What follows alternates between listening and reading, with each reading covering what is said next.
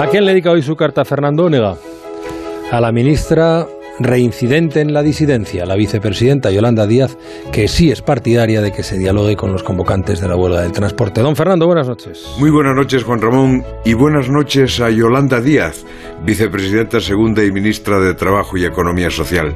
Les saludo con el afecto habitual, pero hoy un poco mayor es que se salió del guion de la parte mayoritaria del gobierno y ha defendido a los transportistas que iniciaron la huelga Hereje que es usted, señora Díaz. Hereje que discrepa de la verdad oficial, aquella que decía y dice que la plataforma es minoritaria y está manejada por la extrema derecha. En consecuencia, no se la convoca a las reuniones que buscan el final pactado de la huelga más grave que ha sufrido este país después de la huelga general del 15D que le hizo decir a Felipe González he recibido el mensaje. Los primeros huelguistas escribieron en una pancarta que no son extrema derecha, que son trabajadores. Y serán minoritarios, pero casi paralizan el país y arrastraron a la protesta a otras organizaciones como Fenadismer. Y de hacerles alguna crítica, solo se les puede hacer a los piquetes de los primeros días, sobre todo del primer día, que usaron más la violencia que la razón. Y usted, vicepresidenta, los comprende.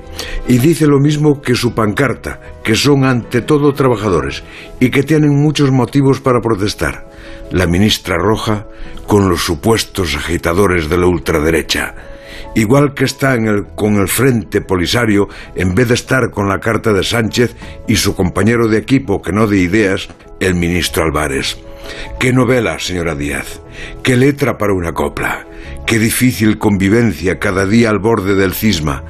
Pero no me importan los líos políticos, me importa la razón, y la razón dice lo mismo que usted, que no es inteligente marginar a quien convoca una huelga, porque eso es provocarlo y arrojarlo a un mayor radicalismo, y que no se puede apartar a nadie del diálogo por motivos ideológicos, porque eso es atribuir a la extrema derecha un poder que no tiene y yo creo que es incluso inconstitucional.